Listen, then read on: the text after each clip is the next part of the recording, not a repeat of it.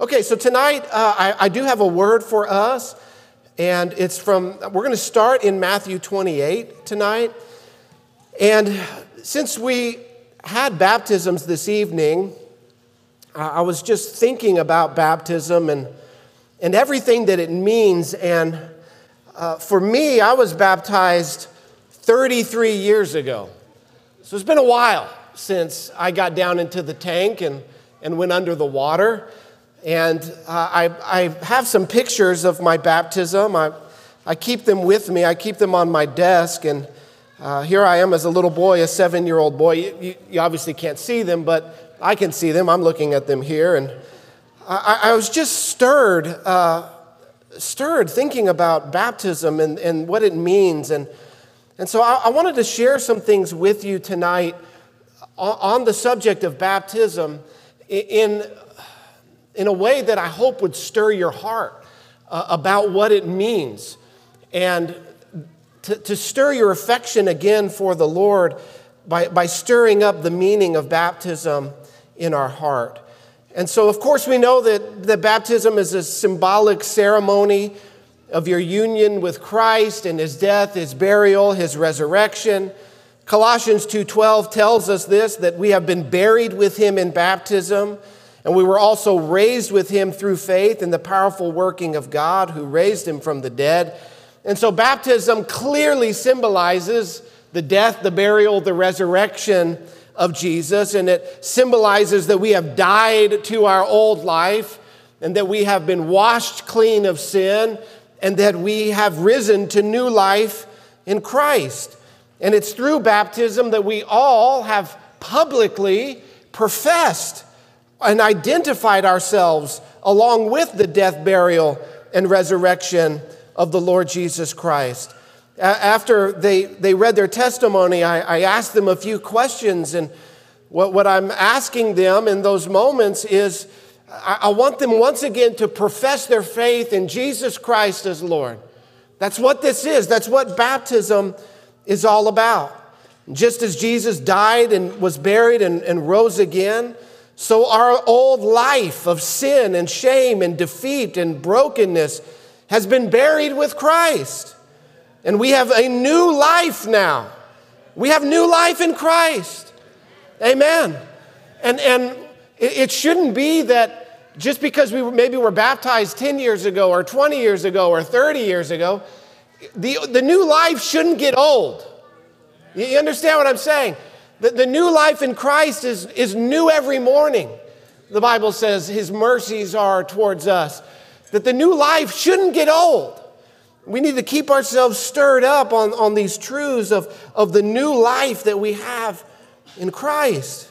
And so I want to reflect on, on some of these uh, tonight. And, and as we do, I, I want you to think back on, I want you to reflect on when you were baptized. When was that? Now, for seven of you, that was 20 minutes ago. So it's not very hard to, to reflect on that. But, but for some of us, it, it was quite a while ago.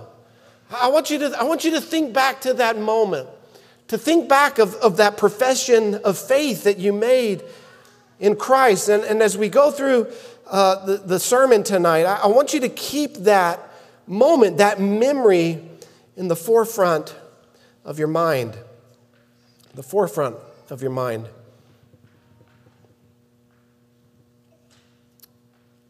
So, Matthew chapter 28. And before we read this passage, let's just go before the Lord in prayer. Father, I thank you for your word. It is a lamp to our feet, it is a light unto our path. Lord, your word is a, a supreme blessing to us. As we open your word tonight, we are hearing the very words of the true and living God. So your word has power, your word has authority, your word brings life, your word comforts us. Uh, it's through your word and your spirit working together that you form and fashion and shape us into the people that you've called us to be. I pray that you would do your work in our lives tonight as we spend time in your word.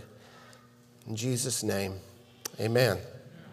You know, you think about baptism, just the, mechanics of it is, is a very unique practice.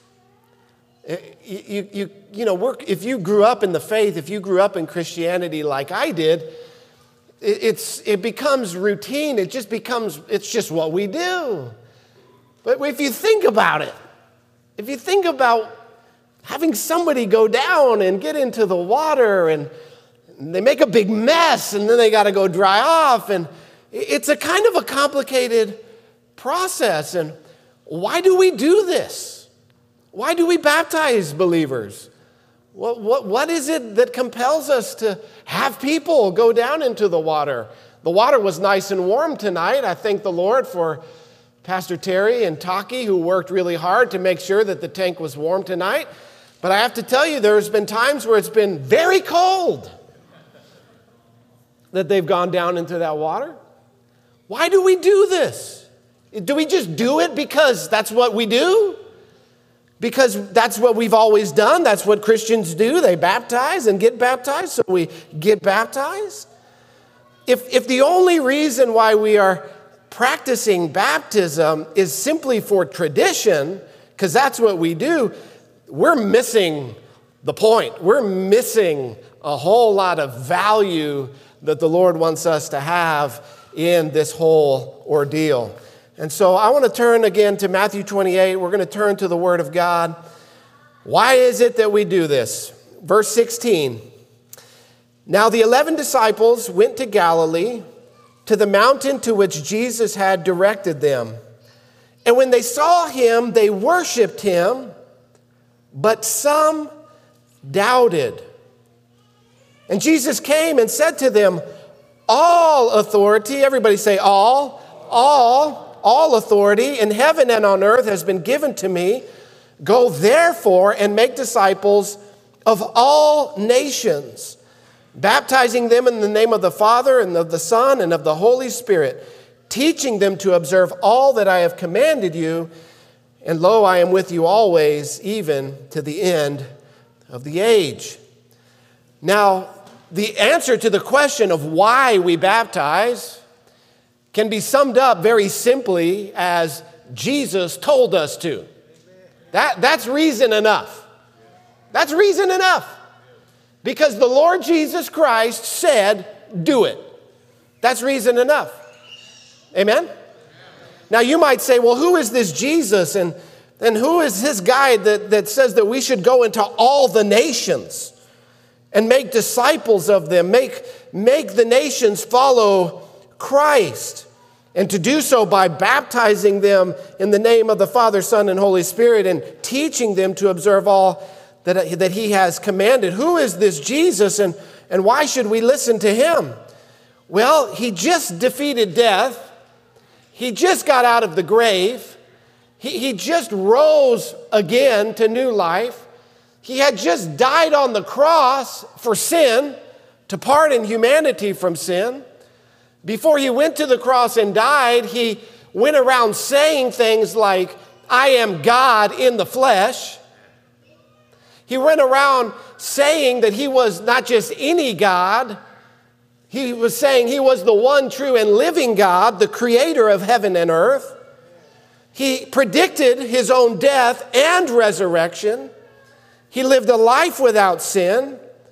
He died and he rose again. And just after he said these words, he flew into heaven. That's why we listen to what he says. Because he is who he said he was. And he did what he said he was going to do. Amen.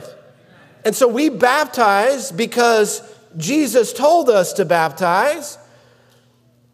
And because Jesus Christ is the King of kings and the Lord of lords because Jesus is God in the flesh, God with us, Emmanuel. Because Jesus is the one who has all authority in heaven and on earth. And so we baptize in obedience to his authority. That's what it means when he says to baptize them in the name of the Father, Son, and the Holy Spirit. It means to baptize them in the authority of Christ.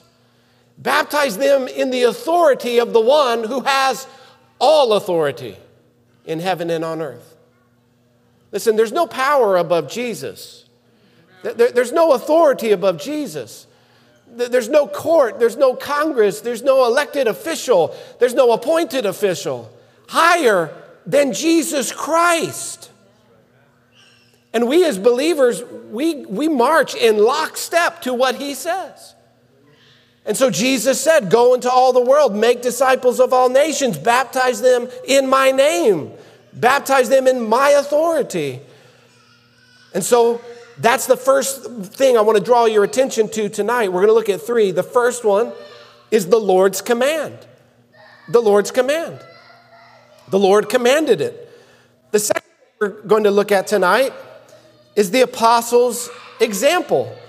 So he preaches to his apostles, he, he tells them what to do, he gives them these instructions. And what do they do?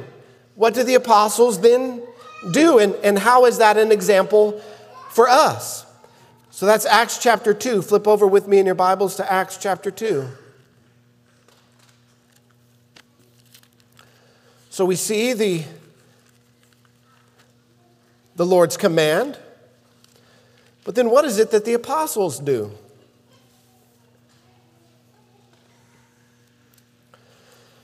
After Jesus ascends into heaven, he tells them to wait for the promise of the Father, to wait for the baptism of the Holy Spirit, to, to, wait until they are endued with power from on high. Because if they try to go out and fulfill this great commission that he gave them in their own strength and power, of course they will utterly fail. So they must wait for the, the, the Holy Spirit to fall upon them. On the day of Pentecost, the Holy Spirit is poured out upon the church. They begin to speak in other tongues. A crowd is drawn together in all of this commotion. And Peter stands up on this day of Pentecost in the city of Jerusalem, in the same city where Jesus Christ had been crucified, falsely accused, put on trial, murdered at the hands of Rome and the Jewish establishment in the same city to the same crowds that had cried out in unison, Crucify him, crucify him. Peter stands up and preaches to the crowds that had crucified Jesus and says, Hey, Jesus is risen from the dead. This Jesus that you crucified, his grave is empty. Let me tell you why this grave is empty because he's not in the grave anymore. He's seated on a throne in heaven. The one you crucified, he's actually the creator God. He's actually the one with all power, with all authority. And he has poured out his spirit and his power upon the church.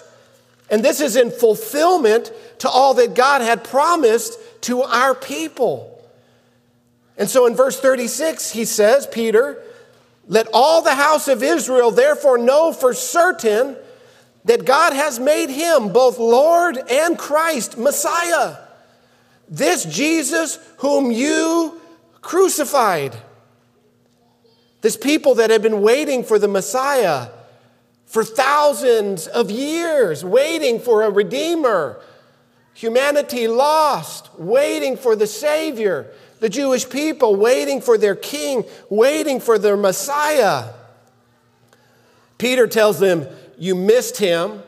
And not only did you miss him, you killed him. They hear this message about how now Jesus is Lord and Christ, whom you crucified. In verse 37, it says, Now when they heard this, they were cut to the heart. The gospel message penetrated their hard hearts. How hard were their hearts? They had crucified Jesus, the one who walked on water, the one who opened blind eyes, who opened deaf ears, who made the lame walk, who raised even the dead, who fed the multitudes. They crucified him. How hard were their hearts? As hard as stone. But the gospel message, the truth of Jesus Christ and his gospel, it penetrated their even their hard hearts. And when they heard this, they were cut to the heart and said to Peter and the rest of the apostles, Brothers, what shall we do? Peter said to them, Repent and be baptized, every one of you, in the name of Jesus Christ for the forgiveness of your sins, and you will receive the gift of the Holy Spirit. For this promise is for you and for your children and for all who are far off, everyone who the Lord our God draws to himself. And with many other words, he bore witness and continued to exhort them, saying, Save yourselves from this crooked generation. So those who received his word were baptized, and there are added that day about 3,000 souls. So we see in Matthew 28 the Lord's command go into all the world, make disciples of all nations, baptize them in the name of the Father, Son, and Holy Spirit. We see the apostolic example. What did they do? On the day of Pentecost, what did they do? They did exactly what Jesus told them to do. The very last words that Jesus says are the very first words that Peter says on the day of Pentecost when they ask him this question What shall we do? Peter doesn't say his own words. Peter brings the word of the Lord. He says, Repent and be baptized for the forgiveness of your sins. This is the apostolic example. They follow what Jesus said. Flip over with me to Ephesians chapter 4. Ephesians chapter 4. As they begin to plant churches and write down instructions for believers, there are some things that are brought into focus about baptism. We see them sprinkled throughout uh, the New Testament letters. In Ephesians chapter 4, we, we see an example of this. As, as we're looking at the apostles' example, in verse 4 of Ephesians 4, Paul writing, he, he's talking about the unity we have of the Spirit that we have as believers, as, as brothers and sisters in Christ. And he says that there is one body. You know, there's one body of Christ. Did you know that? Though there are many local churches, there is one true body of Christ. Amen? And every true believer is part of that one body. This is why I am closer even to brothers and sisters in Christ that I've never met before that live on the other side of the world. I share something with them than even some extended members of my natural family because we share a bond that is in the bond of the Spirit. We are part of one body. So he says there is one body and one Spirit, of course, the Holy Spirit. He says, just as you were called to one hope, there's only one hope. His name is Jesus. Amen. One hope that belongs to your call, one Lord, one faith, one baptism one God and Father of all, who is over all and through all and in all. I want to zero in on this phrase he uses here one baptism. One baptism. There's not many baptisms. In, in this long list of things that he says there are one of, he includes baptism in that. One baptism. Now, I want you to understand that baptism is a great equalizer. You notice that every single person we baptized today, they got into the same tank. Did you notice that? There, there wasn't one baptism for the rich person and one baptism for the poor person. There, there's not one baptism for the man and one for the woman. There's not one baptism for uh, the educated and then the, the uneducated. And even in Paul's day, think about this you had Roman officials, very prestigious people in the eyes of, of the world, who were part of the church in Ephesus. Roman officials, I mean, very, very wealthy people who, who, who prided themselves in, in their look and their appearance and all of the pomp and all of that that went around their position, Roman citizens. But in Ephesus, you know what else you had? You had slaves. You had slaves in Ephesus who are also part of the body of Christ, who are also part of the church. And guess what? They all got into the same baptism. There's not one baptism for the free man and one baptism for the slave. There's not one baptism for the rich and one for the poor. It's not discrimination on, upon Jew and one baptism for Gentile. No, there is one body and there is one baptism.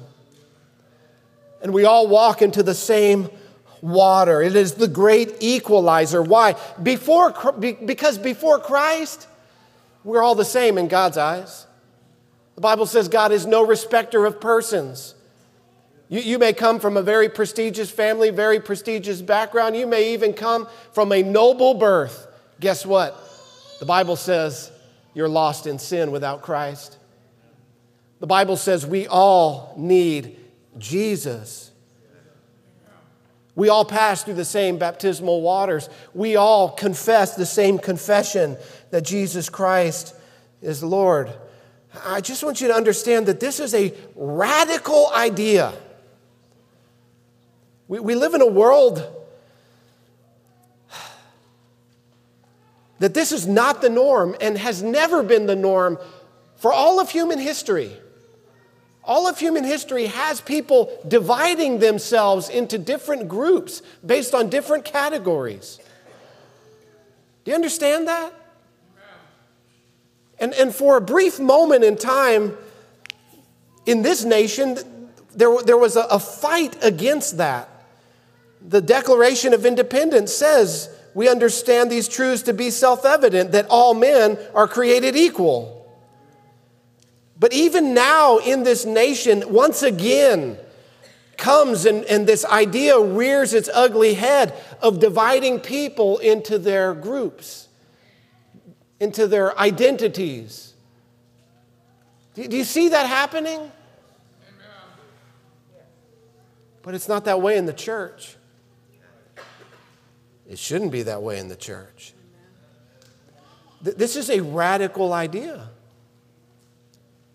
This is a radical idea. And it's not, a, it's, it's not of human origin, it's of divine origin. That you and I are one. You and I are one. You see, we, we, we try to do all of these things to, to, to try and position ourselves in, in ways that, that, that sort of elevate us above other people. We do it all the time, it's constant in our life, it's constant in our culture. But the believer, and only the believer, knows that without the grace of God, that without the, the sprinkled blood of Christ, Jesus says, without me, you can do nothing. It's Jesus on the throne and everybody else. Do you understand that? It's Jesus on the throne and everybody else. We're all on equal footing. I know I stand up here on a stage, it's just so you can see me. That's it. It's not because um, I deserve some sort of elevated position. I'm on the same footing as you. I'm on the same footing as you.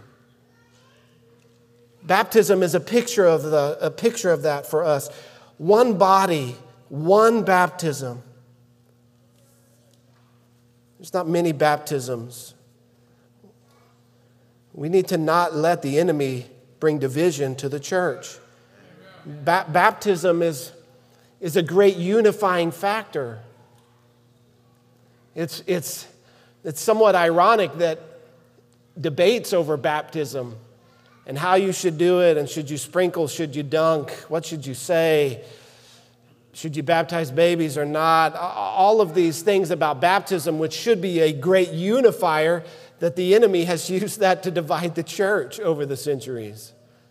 It's somewhat ironic. It's not because there's a flaw in baptism, let me tell you. It's because there's a flaw in us. You understand that? But when we, when we see our, our dear brothers and sisters going into the tank, being baptized in obedience to the Lord,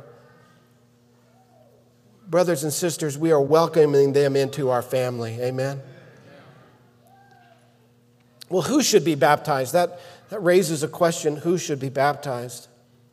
And the, the, again, the apostolic example that we're looking at is that it is believers in the Lord Jesus Christ who should be baptized. People who have made a credible profession of faith. And so that's what's typically called credo baptism, people who uh, uh, uh, ascend or believe the, the creeds of the Christian faith. They, they believe that Jesus Christ is Lord. And so, this for us excludes um, infant baptism because, again, the example we see in the New Testament, the example we see in the scripture, is that. Um, Everyone who is baptized are believers in the Lord Jesus Christ. You do not baptize people who do not believe in Jesus. And again, that's the example that we see from the apostles. Baptism is only given to those who have believed in Jesus Christ. We see no evidence in the New Testament of anyone receiving baptism who isn't first a believer. This then raises the question for us okay, then what age is appropriate? I believe it's different for, for every person. I believe it's different for every child. I believe it's different for every family. I believe it's up to the parents to work with their children and, and help them to get ready for baptism. And when they're ready to come and say, hey, my child would like to be baptized. So, like I said, I was seven years old when I was baptized. Did I understand everything about Jesus that I do now? No. But He was my Lord, He was my Savior, and I was ready.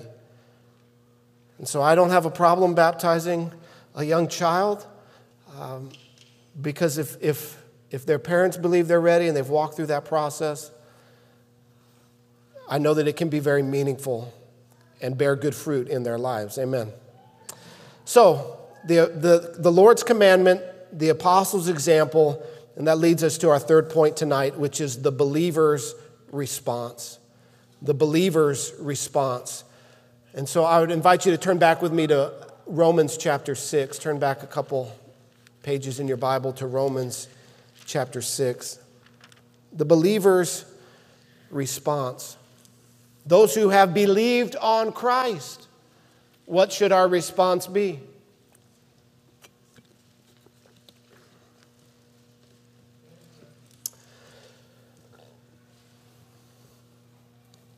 In Romans 6, well, I'm going to start in verse 1. He starts to deal with baptism in verse 3, but I want to start in verse 1 so we get the context.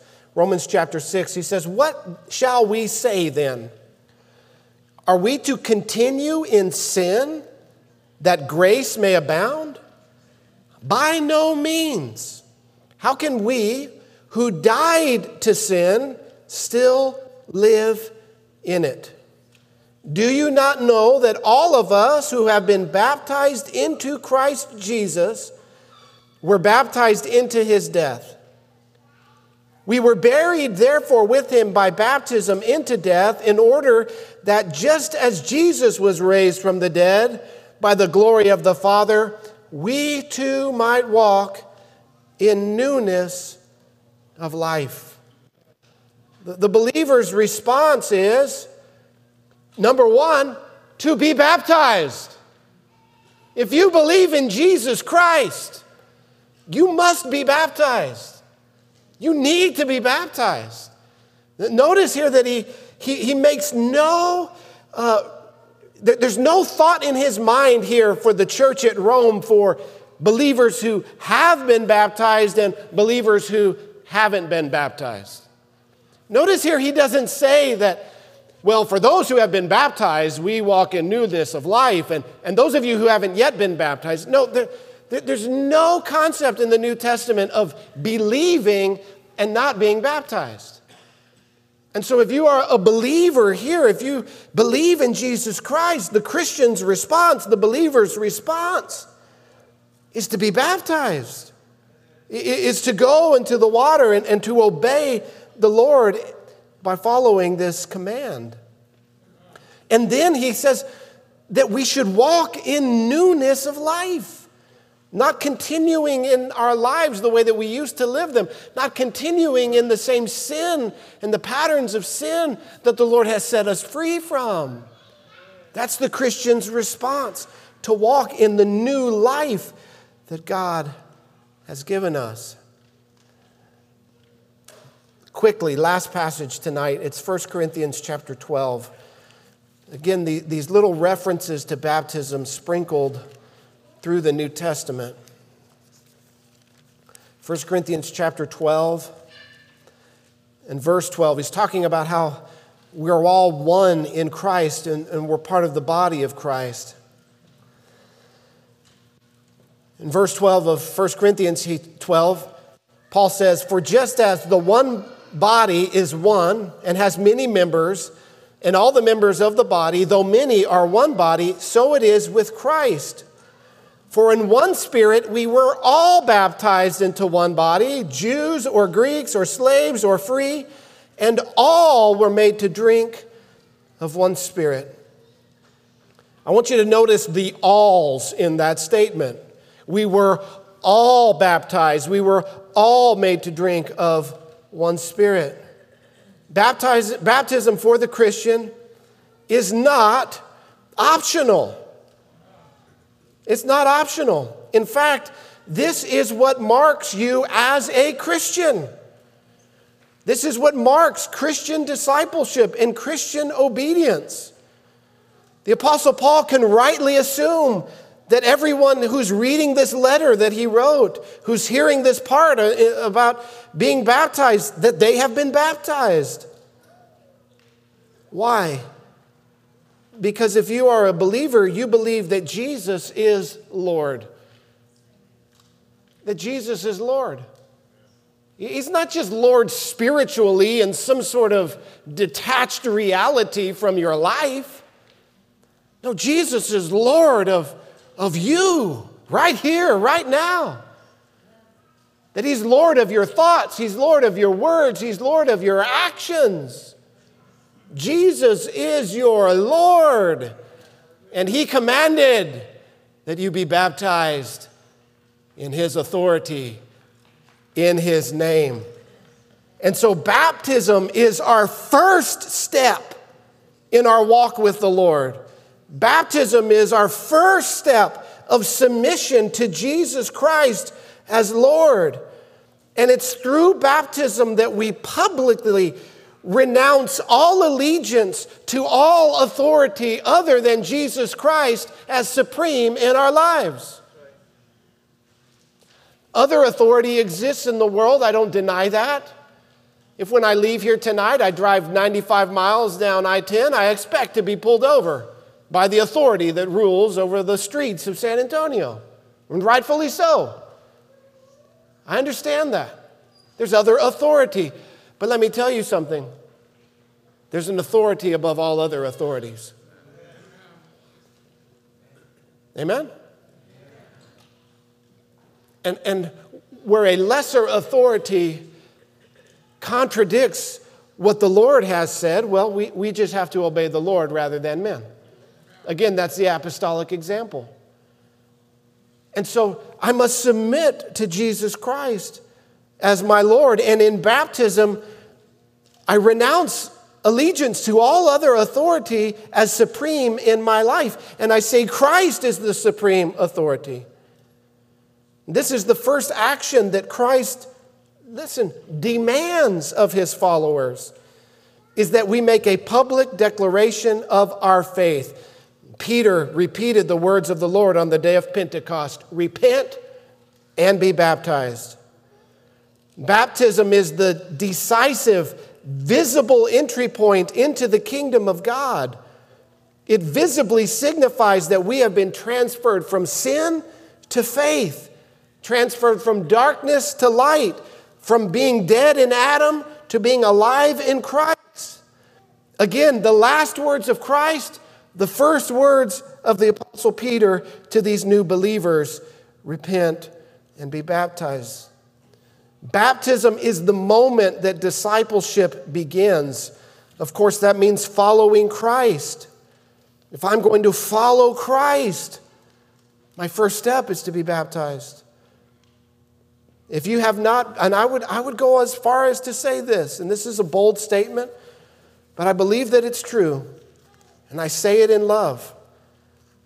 If you have not been baptized, you are not following Jesus. Because to follow Jesus, we must be baptized. Now, I do not believe that baptism is necessary for salvation. We're saved by grace through faith, not by the baptismal waters. We're washed clean from our sin, not by the water of the baptism, but by the blood of the cross.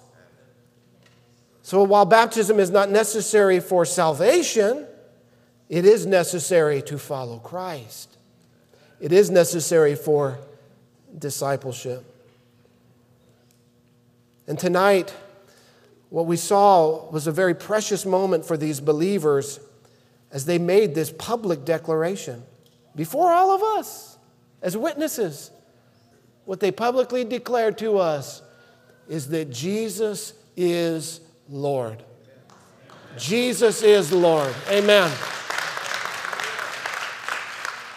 Because they have shared in that profession of faith, we welcome them in as our brothers and sisters in Christ.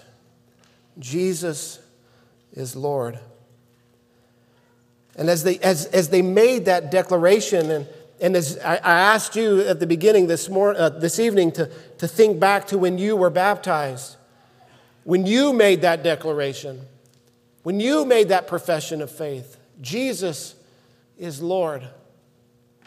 I want you to notice something. I'm not saying, I'm not putting that qualifier in there, the word my. Jesus is my Lord. You can say that, but I want you to know something. It's Jesus is Lord, period. Jesus is Lord. He's not just my Lord, He's everybody's Lord.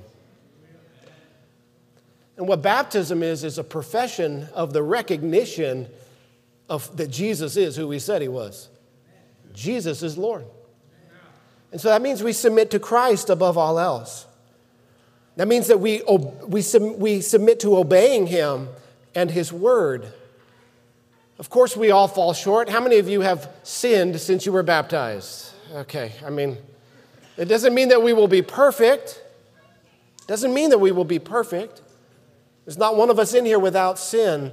And even though we made a profession of faith, even though we, we made a vow even to follow Jesus, because to say Jesus is Lord is to say, I will follow Jesus, I will obey your word. And though we have made that vow, all of us have fallen short of keeping it. That's why I love the Bible verse that says, When we are faithless, he remains faithful because he cannot deny himself. Even when we don't live up to the vow that we made, Jesus is Lord, even though there are times when our flesh exercises lordship over our hearts and we fall into sin. That's why we come back once again, week after week, to the communion table. It's through communion also that we make that declaration. Jesus is Lord. Baptism is a public profession of faith. It's the right response for the believer, and it's a vow that we make to God before others publicly that we will follow Christ. Now, our world doesn't think much of vows today. It's very obvious. We live in a world that breaks vows constantly. We only look at, need to look at the state of marriage in our culture to understand that vows mean little to nothing in the world. But it ought not be that way among God's people because vows mean a lot to God. Though the world might not hold them in much esteem, or in vogue. The, the, the world today esteems feelings above vows and commitments, as though feelings were the ultimate, the, the highest uh, thing to ascend to, just how, how something makes you feel.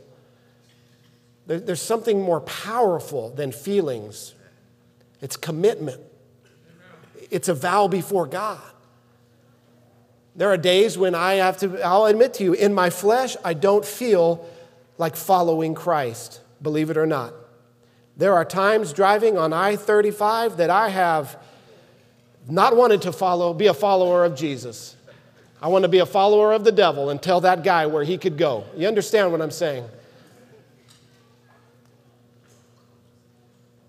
If I followed my feelings, I wouldn't follow Christ. But I made a vow that Jesus was my Lord. I might have been seven years old when I made it. I might not have understood all that it meant on that day. I understand what it means today. Jesus is my Lord. Jesus is my Lord. And I hope that you too, as we reflect on baptism and, and what it means to follow Christ and to live for Jesus, that we, we, are, we go through this process of baptism. Yes, it represents life, death, burial, resurrection with Christ. But ultimately, it is a public declaration that I belong to Jesus, that He is my Lord, that He is the one who is the ultimate authority in my life, and I'm going to follow Him. I'm going to follow him. I made a vow, and I'm going to keep that vow. I hope that as you saw th- these precious uh, people tonight making that profession of faith, I, I hope it stirred in you uh, remembrance of the time when you passed through those same waters. When you passed through the, the water of baptism, when you publicly declared that your life of sin and your life of of living for the world was over and that you were now living for Christ. I, I hope that it reminded you of that vow tonight.